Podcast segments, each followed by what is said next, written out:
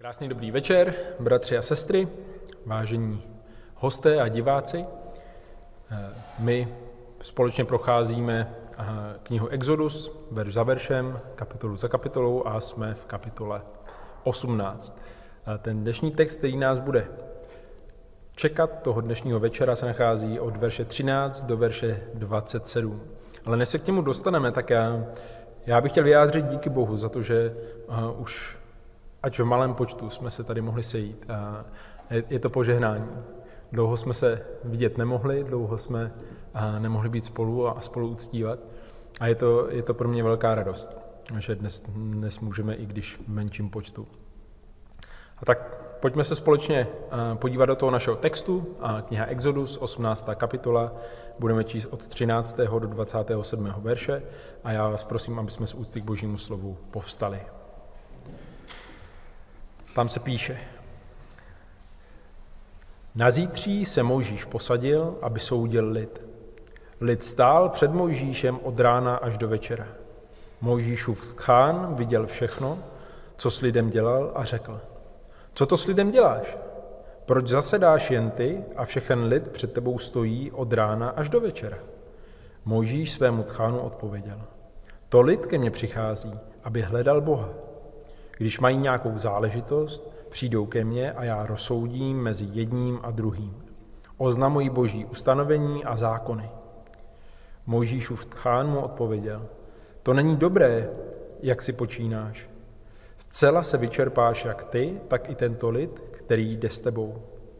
Je to pro tebe příliš těžké. Nemůžeš to dělat sám. Teď mě poslechni, poradím ti a Bůh bude s tebou. Ty zastupuj lid před Bohem a jejich záležitosti ty přinášej Bohu. Budeš je vyučovat ustanovením a zákonům a oznamovat jim cestu, po níž mají chodit a skutky, jež mají činit. Ty si ze všeho lidu vyhlédni muže zdatné, bohabojné, muže spolehlivé, kteří nenávidí nekalý zisk. A ustanov je nad nimi za správce nad tisíci, nad sty, nad padesáti a nad deseti budou soudit, budou soudit lid každého času. Takže každou velikou, velkou záležitost přenesou k tobě a každou menší záležitost rozsoudí sami. Tak si ulehčíš a ponesou břímě s tebou. Jestliže to tak uděláš a Bůh ti to tak přikazuje, budeš schopen obstát a také všechen tento lid se dostane na své místo v pokoji. Možíš uposlechl svého tchána a udělal všechno, co řekl. Mojžíš tedy vybral zdatné muže z celého Izraele a učinil je předáky lidu, správci nad tisíci, nad sty, nad padesáti a nad deseti. Ti soudili lid každého času. Těžkou záležitost přinesli k Mojžíšovi a všechny malé záležitosti soudili sami. Mojžíš pak propustil svého tchána a on si šel do své země. Tolik ze čtení Božího slova. Dovolte, abych se ještě pomodlil. Náš nebeský oče, králi a pane, my přicházíme toho dnešního večera před tvůj trůn, před tvoji tvář, abychom tě poznávali skrze tvé slovo. Děkujeme ti za tu výsadu, že ho máme ve svém jazyce. Děkujeme ti, pane, za to, co nás skrze ní učíš. Prosím tě, pane, aby si z mých odstranil všechno, co tam nepatří a aby si dal, aby jsme neodcházeli nezměnění, ale aby si skrze své slovo měnil naše životy ke svému obrazu, tak, abychom se ti líbili. Prosíme tě za to ve jménu Pána Ježíše Krista. Amen. Třeba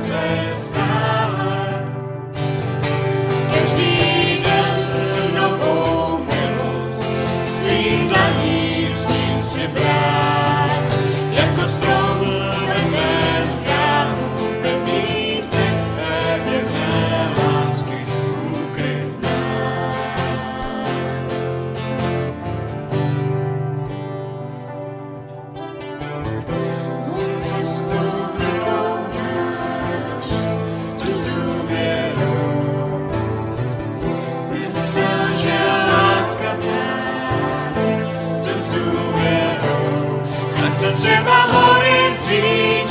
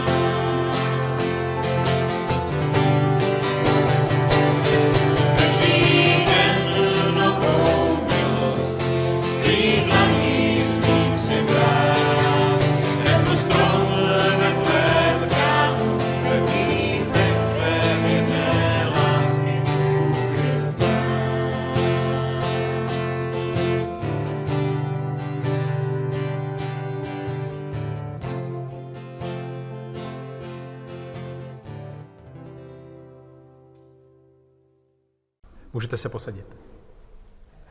V tom minulém textu na začátku 18. kapitoly jsme viděli, že Mojžíš se společně s celým Izraelem dostává k hoře Sinaj. No, a u té hory se utáboří.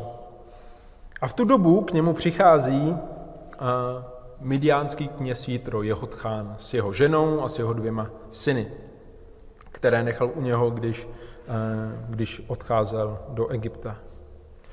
A my vidíme, co se stalo. Na základě toho svědectví, které Mojžíš svému tchánu dává, na základě toho svědectví o skutcích, které Bůh pro Izrael dělá, Mojžíšův tchán se stává věřícím. A to svědectví byl způsob, kterým si Bůh použil k tomu, aby obrátil jeho srdce. Stává se z něj ctitel nejvyššího Boha. Také na konci vidíme, že mu obětuje. A my jsme si minule říkali, kdo byl ten midiánský kněz a, a kdo byli vlastně midiánci. A mluvili jsme o tom, jak se na základě toho chovat k lidem a rozsuzovat mezi lidmi, kteří jsou například stejné, stejné etniky. A teď přicházíme k další zkoušce, přicházíme k dalšímu tématu, který Bůh chce naučit svůj lid. My jsme si říkali, že už od nějaké 14. kapitoly Bůh neustále na té cestě k hoře Sinaj zkouší svůj lid a vyučuje je věcem, které oni mají znát, že? A ukázali jsme si ten rozdíl mezi zkouškou a pokušením. A zkouška je něco, co dává Bůh, aby protříbil naši víru, aby jsme se na něj víc spolehli, aby z našeho života odstranil všechny věci, které tam nepatří.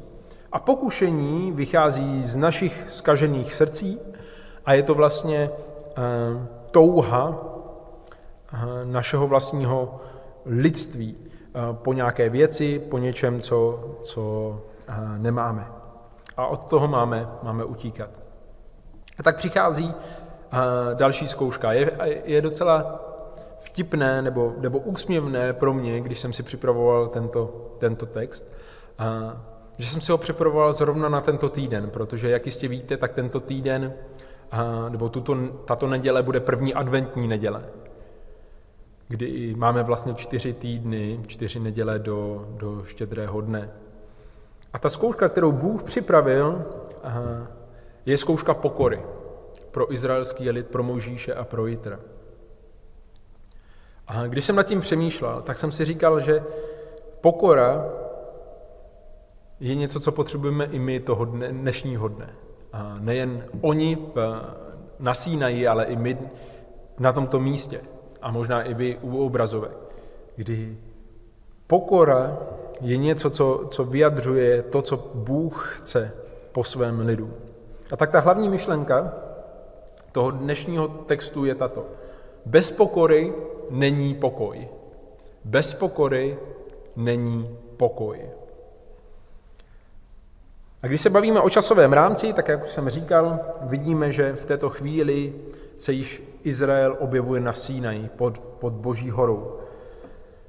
A je také možné, eh, že ten časový úsek, který je zaznamenán v té 18. kapitole, je už vlastně konec eh, toho jejich eh, pobývání na Sínaji. A, a že se téměř zvedají k odchodu. Ale ten text nám to přesně neuvádí. To, co nám ale uvádí, je ta myšlenka, kterou zde vidíme. Verš 13 říká, na zítří se Možíš posadil, aby soudil lid. Lid stále před Možíšem od rána až do večera. Ať vidíme, že Možíš měl návštěvu, ať vidíme, že přišel jeho tchán, tak vidíme, že nezapomíná na své povinnosti. Nezapomíná na věci, které mu Bůh určil jako věci, které musí dělat.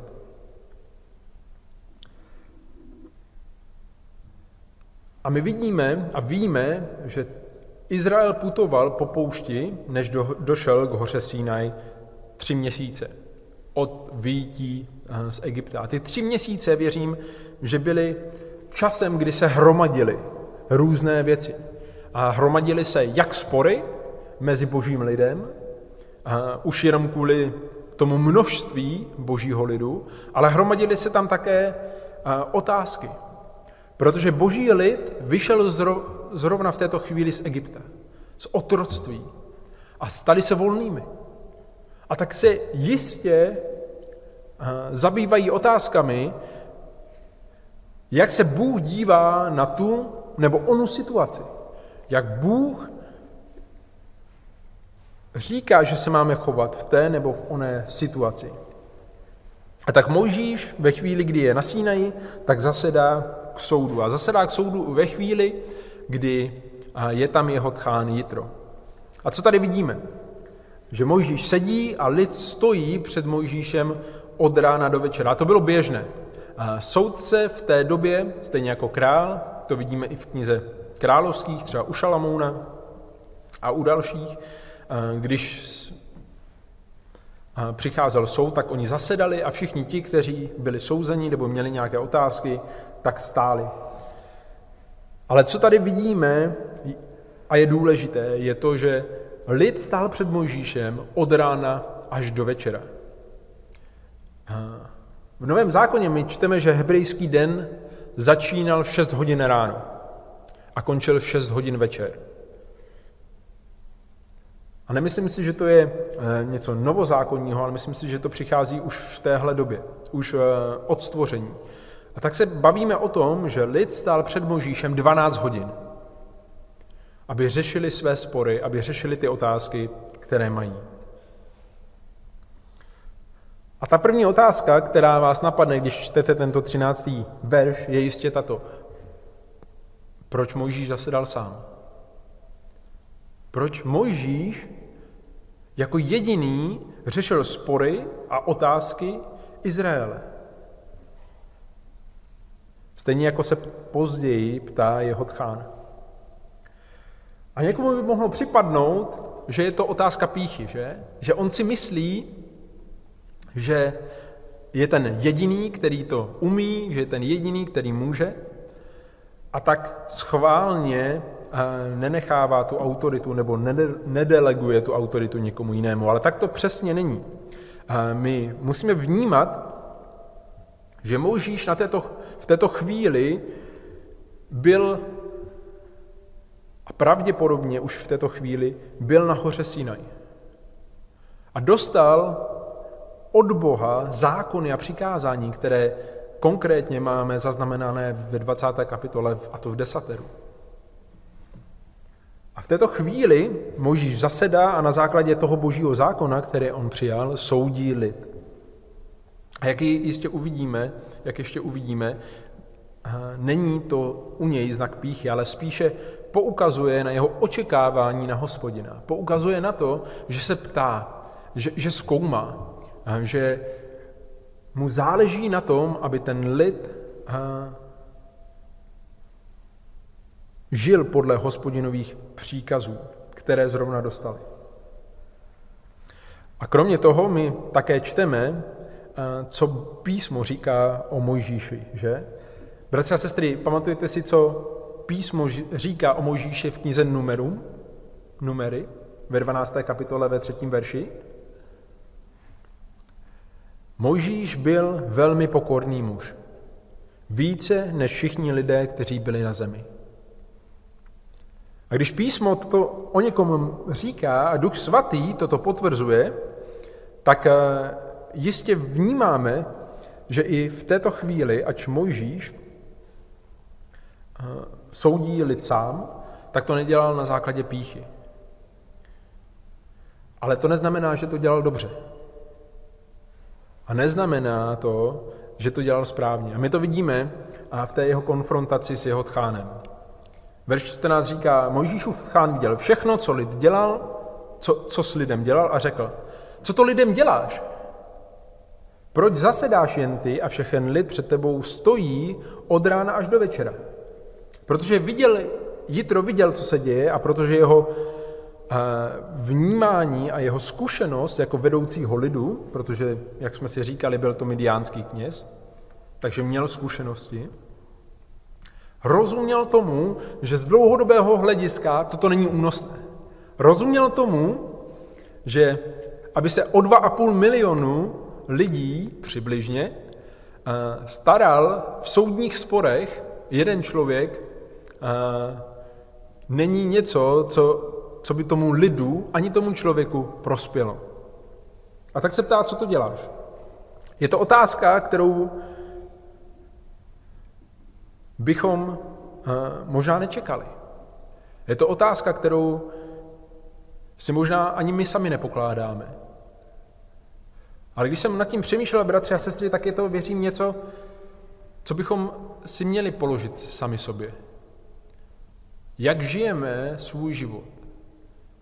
A možná věci, které děláme, neděláme z píchy, možná je děláme z pokory, ale to neznamená, že je děláme dobře. A tak musíme zkoumat, jestli odpovídají a tomu božímu slovu, že? Musíme zkoumat, jestli ty věci, které děláme, vycházejí z toho správného pohledu na to, co nám říká Bůh ve svém slovu. A my uvidíme, že ani tato otázka v Jitrově podání není otázkou píchy. Jitro si neříká, ale já to vím líp než ty, a tak se tě zeptám, proč tohle děláš. Naopak eh, vidíme, že Jitro jako nový věřící měl zájem o boží lid. A měl zájem o to, aby se tomu lidu vedlo co nejlépe, protože nedávno uvěřil. A tak se ptá na tuto jednoduchou otázku. Co, co to s lidem děláš? A proč zasedáš jenom ty? A Možíš odpovídá. Verš 15 a 16. Možíšův, Možíš svému tchánovi odpověděl, to lid ke mně přichází, aby hledal Boha. Když mají nějakou záležitost, přijdou ke mně a já rozsoudím mezi jedním a druhým. Oznamují boží ustanovení a zákony. Zde vidíme, jak Možíš vnímal tu svoji službu a práci jako soudce. Když lid hledal Boha, když se na něco chtěl zeptat. A to slovo, které tady máme jako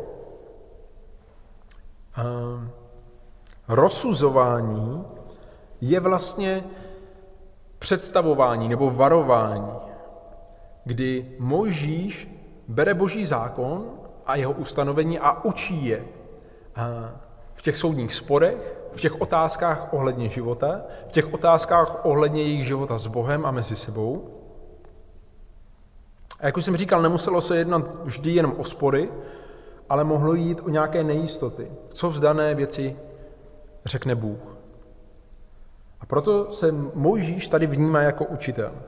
Oznamuje ustanovení a oznamuje zákony. A na základě těch ustanovení a zákonů vnímá, že ty lidé se pak mají chovat. A tyhle dvě fráze, ustanovení a zákony, byly použity jenom pro ten zákon, který byl dán na Sínaji. A to je také důvod, proč vnímáme, že tato událost se odehrála až po tom, co dostali eh, desatero.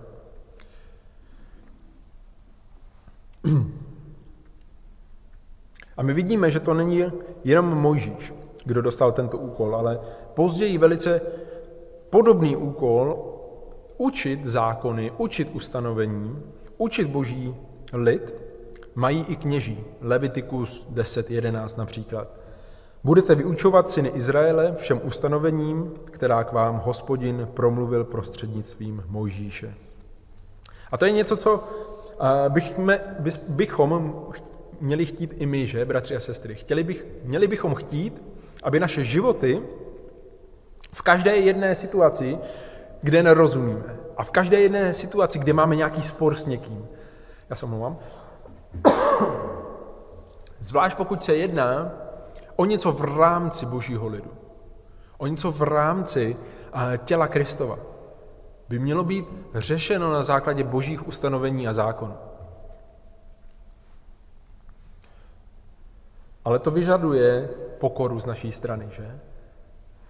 To vyžaduje to, že se snížíme a necháme, aby nad námi eh, rozsoudil boží zákon. A tak vidíme Mojžíšovu pokoru, vidíme Jitrovu pokoru a vidíme také pokoru božího lidu. Vidíme, že to byli oni, kdo chtěli vědět, jaké jsou hospodinovi příkazy. A byli to oni, kdo chtěli rozsoudit nejen spory, ale otázky svého života na základě božího slova. A tak přichází za Mojžíšem. Přichází za Mojžíšem. A on je učí. Učí je příkazy, učí je ustanovení, učí je božímu zákonu. A Mojžíšův tchán na to odpovídá. To není dobré, jak si počínáš. Zcela se vyčerpáš, jak ty, tak i tento lid, který je s tebou. Je to pro tebe příliš těžké a nemůžeš to dělat sám. Jitro svému uh,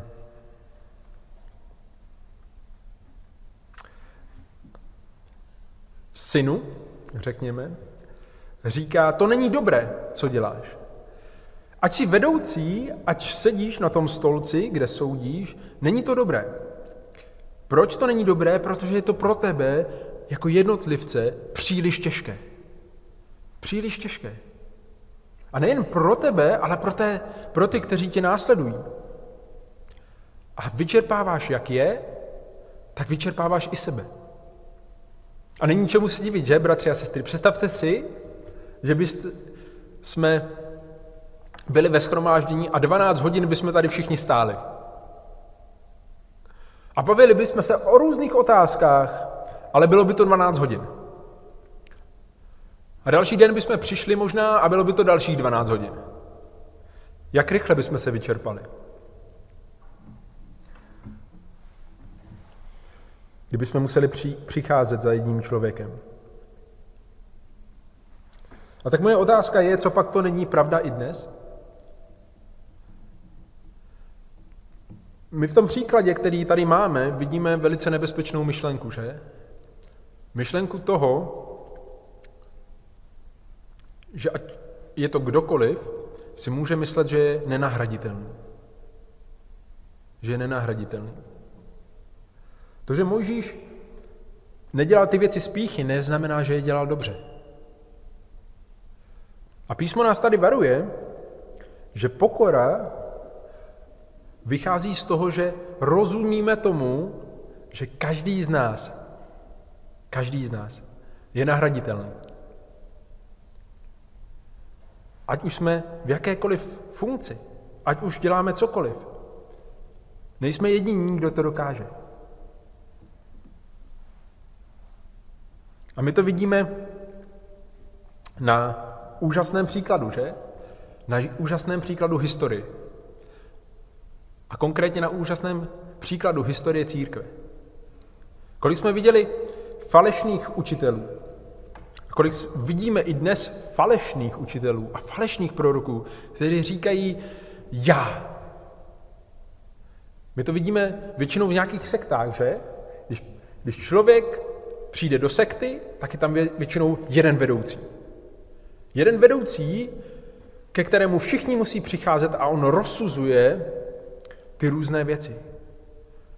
Ale to je jeden ze znaků sekty.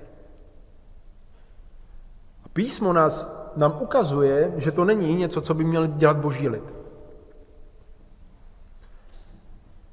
Nikdo z nás totiž není nenahraditelný. Bůh si nás nepotřeboval použít. Církev tady byla před námi a pokud Bůh dá, tak bude i po nás. A proč si nás tedy Bůh používá, bratři a sestry? Proč si nás používá k tomu, že se navzájem vyučujeme? A proč si nás používá k tomu, že si navzájem sloužíme? Protože to je milost. Je to něco, co jsme dostali od Boha, aniž bychom si to zasloužili. Je to něco, čím můžeme vzdávat díky Bohu. A On je pán milosti. A tak, ač Mojžíš nejednal s píchou, jednal v této věci nesprávně. Možná z dobrých motivů, ale Bůh mu skrze Jitra ukazuje, že ty věci potřebuje změnit. A ta jeho reakce, kterou uvidíme za chvíli, je pro nás velice důležitá. Je pro nás velice důležitá. Jitro pokračuje a říká, teď mě poslechni, poradím ti a Bůh bude s tebou. Ty zastupuje lid před Bohem a jejich záležitosti ty přinášejí Bohu. Budeš je vyučovat ustanovením a zákonům a oznamovat jim cestu, po níž mají chodit a skutky, které mají činit. Jitro radí Mojžíšovi a říká, ty jako, jako zástupce v těch velkých věcech zastupují lidi před Bohem. Protože to je to, co si dělal, že? Když Mojžíš byl na té hoře, tak mluvil jako prostředník kvůli tomu, a my to uvidíme v 19. kapitole, že se lid bál. A kvůli těm příkazům, které uh, hospodin lidu dává, že dovoluje jenom Mojžíši, aby vystoupil nahoru. A tak Mojžíš vystupuje nahoru a stává se takovým prostředníkem, který přináší lidu ustanovení a zákony. A Jitor říká, ty pokračuj v té službě, kterou máš, a v ty velké věci, které ti budou přinášet, přinášej a předkládej Bohu. A vyučuj je a soustřeď se na to, aby si vyučoval, ustanovením a zákonům, to jsou ty dvě slova, které jsou použity pro, tu, pro, ty Sínaj, pro to desatero a sínajský zákon, a oznamuj jim cestu, po níž mají chodit, ukazuji jim, jaké skutky z těch ustanovení a zákonů mají činit, jak mají žít a jak se mají chovat. A víte, proč to Jítr tímhle způsobem poradil, bratři a sestry? Protože ve chvíli, kdy my budeme znát Boží zákon a kdy my budeme vědět, jak se chovat a kdy my budeme vědět, co máme činit, tak to pak můžeme poradit i ostatním. A už nemusí přicházet za tím jedním člověkem. Protože známe všichni Boží slovo. Slovo učit zde znamená uh, doslova varuj. Uh, když, když Mouž, takže Moužíš má varovat lid uh, ohledně ustanovení a zákonů a ohledně toho, jak se na základě nich mají chovat. Žalm 19.12 to říká takto. Ano, tvůj otrok se jimi nechává varovat, když eh, v Žalmu 19 se mluví o božím slově a o božích ustanoveních. Ano, tvůj otrok se jimi nechává varovat. Dbát na ně přináší hojnou odměnu. Dbát na ně přináší hojnou odměnu. A tak když se chováme na základě božích slov a když dbáme božího zákona, tak náš život odpovídá tomu, co Bůh chce.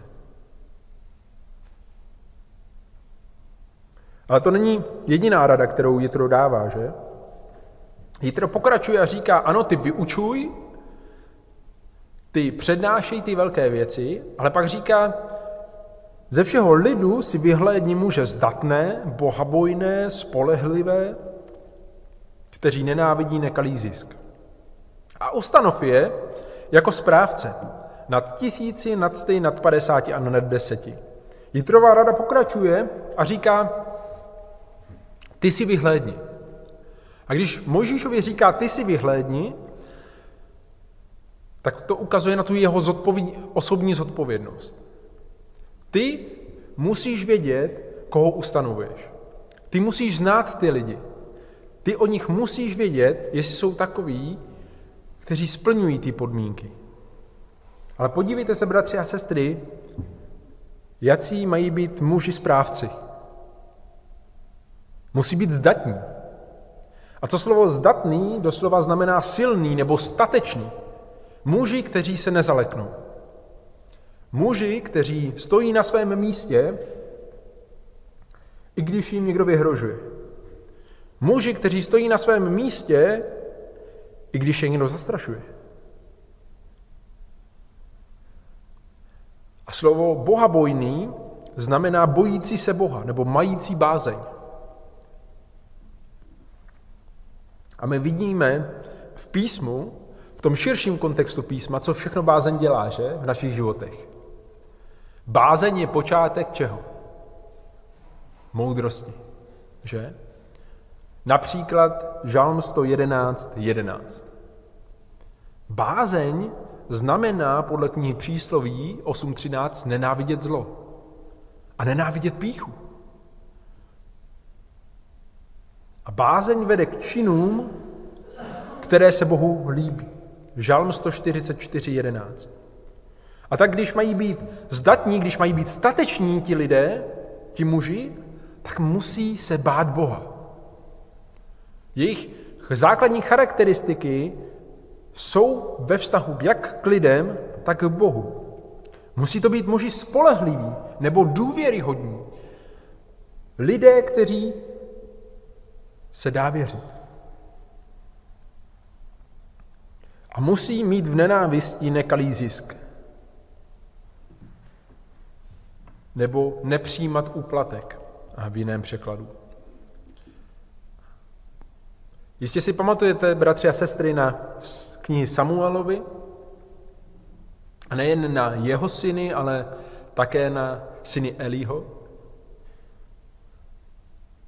A vidíme, že to, co oni dělali špatně, je, že ať byli soudci, nebo ať měli být soudci, tak se honili za nekalým ziskem, že?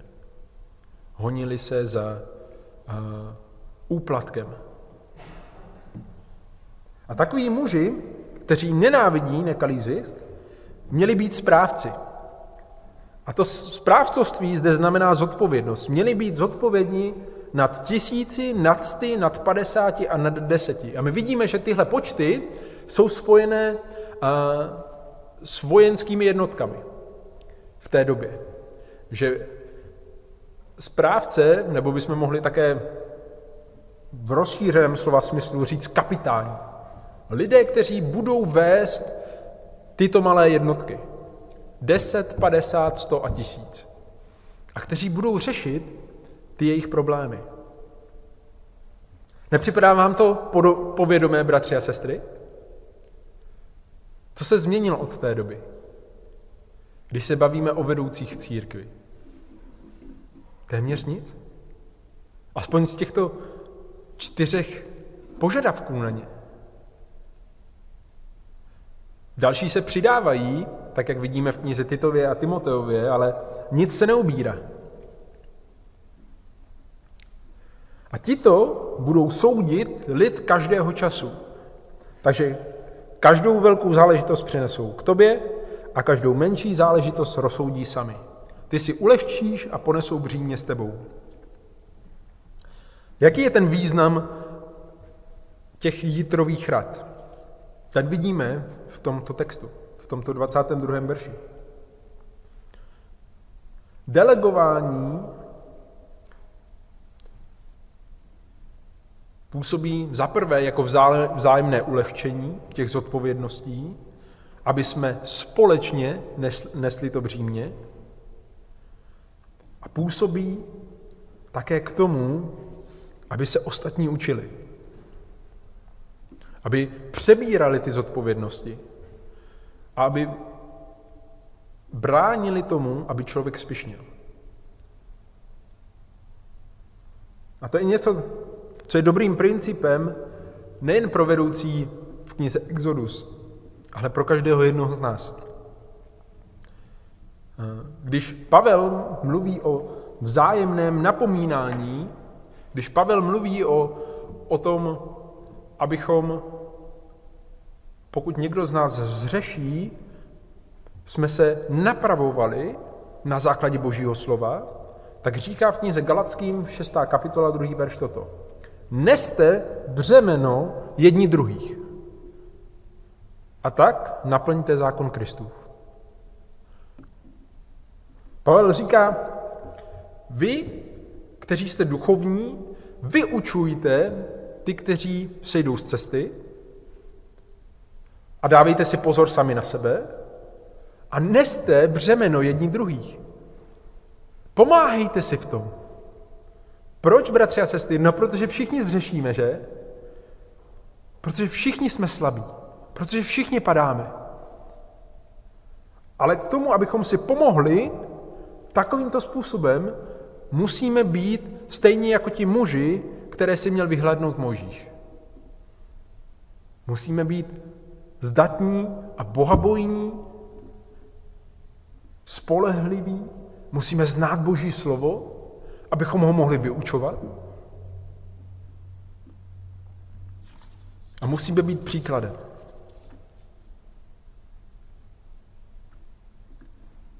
A Možíš pak jde a pokračuje v té, v té rozmluvě s Jitrem a Jitro říká, jestliže to tak uděláš a Bůh ti to tak přikazuje, budeš schopen obstát a také všechen tento lid se dostane do svého, na své místo v pokoji. Z prvního přečtení se zdá, že Jitro byl velice pišný, že? Nejenže se ptá Možíše otázky, co to děláš s tímhle lidem, ale dokonce tady v 23. verši říká, jestliže to tak uděláš a Bůh ti to tak přikazuje, budeš schopen obstát a všechen lid dojde k pokoje. Ale ten kontext a ten text, a lepší je to možná v překladu kralické Bible, nám uvádí dvě podmínky. Protože Jitro se tady nestaví do pozice píchy, ale do pozice pokory. On říká, tohle jsou mé rady, ty zastupují lid a vyučují je a vyber si muže, kteří budou takoví, aby soudili lid každý čas. A pak ti dávám podmínky. Jestli to uděláš a jestli ti to tak Bůh přikazuje. A pokud to tak je,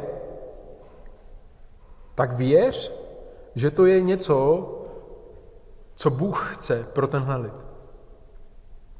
A ten cíl toho všeho je pokoj a schopnost obstát. Pokoj a schopnost obstát v božím lidu. A to je ta hlavní myšlenka, že?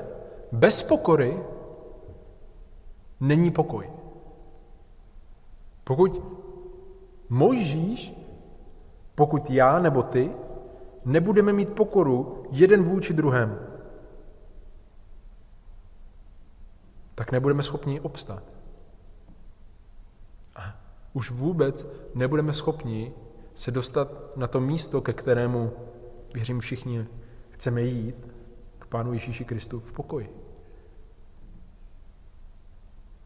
A tak moje otázka toho dnešního večera je, co řídí vztahy mezi námi.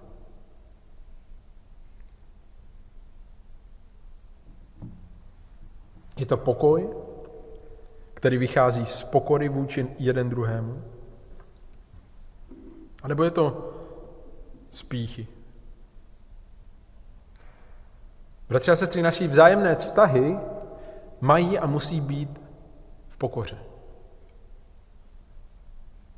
Stejně jako se Jitro choval k svému nevlastnímu synu, nebo přiženěnému synu. Jinak nebudeme mít pokoj zájemný.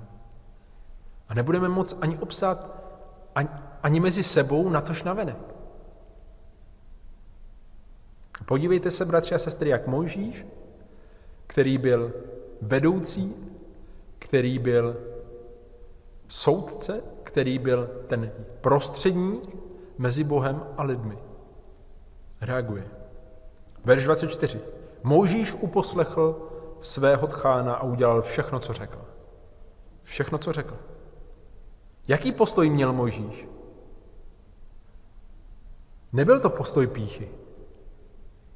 Nechal si poradit. I když mu bylo 80. Není to něco, co bychom od něj neočekávali, že? Už jsme viděli, že on byl nejpokornější ze všech lidí. Ale otázka, kterou tady máme a kterou Jitro dává v tom 23. verši, jestli ti to tak Bůh přikazuje. Přiznal se k tomu Bůh? Kdybychom si otočili do knihy Deuteronomium do první kapitoly od 9. do 18. verše, tak vidíme, že ano. Že toto byl systém, který od té doby byl v Izraeli až dokud nepřišel nový zákon. A pak pokračoval v novém zákoně v církvi ve formě starších a diákonů.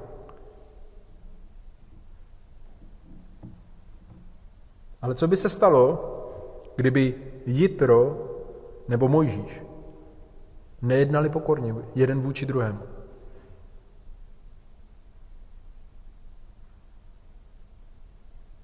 Víte, co by se stalo? Jitrová slova by se naplnily a oni by zničili ten lid. I sami sebe.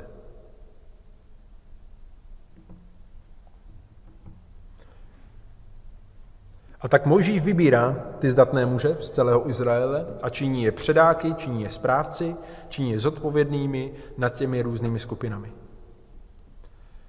A ti soudili lid v každý čas. Vždycky tam byli. Vždycky tam byli. A to je úžasné, že, bratři a sestry, i když se bavíme eh, v tom a připodobníme tento obraz k církvi, že my můžeme kdykoliv přijít za někým starším. My můžeme přijít, kdykoliv přijít za bratrem a sestrou a zeptat se, řeším tento problém, bratře a sestro, co, co o tom říká písmo? Poraď mi. Jak se mám chovat na základě toho a onoho? Jak mám řešit tenhle spor? Jak mám řešit tuto domácí záležitost, tuto vztahovou záležitost, tuto pracovní záležitost? Jak se pak budeme chovat jeden vůči druhému.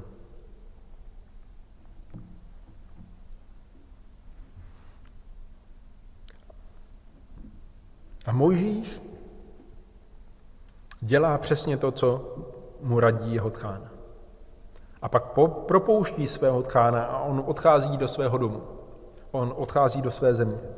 A nemusí, nesmíte, se, nesmíte si myslet, bratři a sestry, že to bylo něco, um, zlého, nebo, nebo uh, že to bylo ve zlém, že on se rozhodl svého tchána vyhnat, aby šel do své země. Uh, ty slova, které jsou tady, naznačují velk, velkou úctu a velké rozloučení, uh, pláč, když, když někdo odchází, uh, protože má tu touhu jít někam jinam. Jedná se o, o upřímné rozloučení v rodině a o zdvořilou frázi, která vyjadřuje úctu. A tak Mojžíš, který byl vedoucí dvou a půl milionu lidí, který jediný mluvil s Bohem,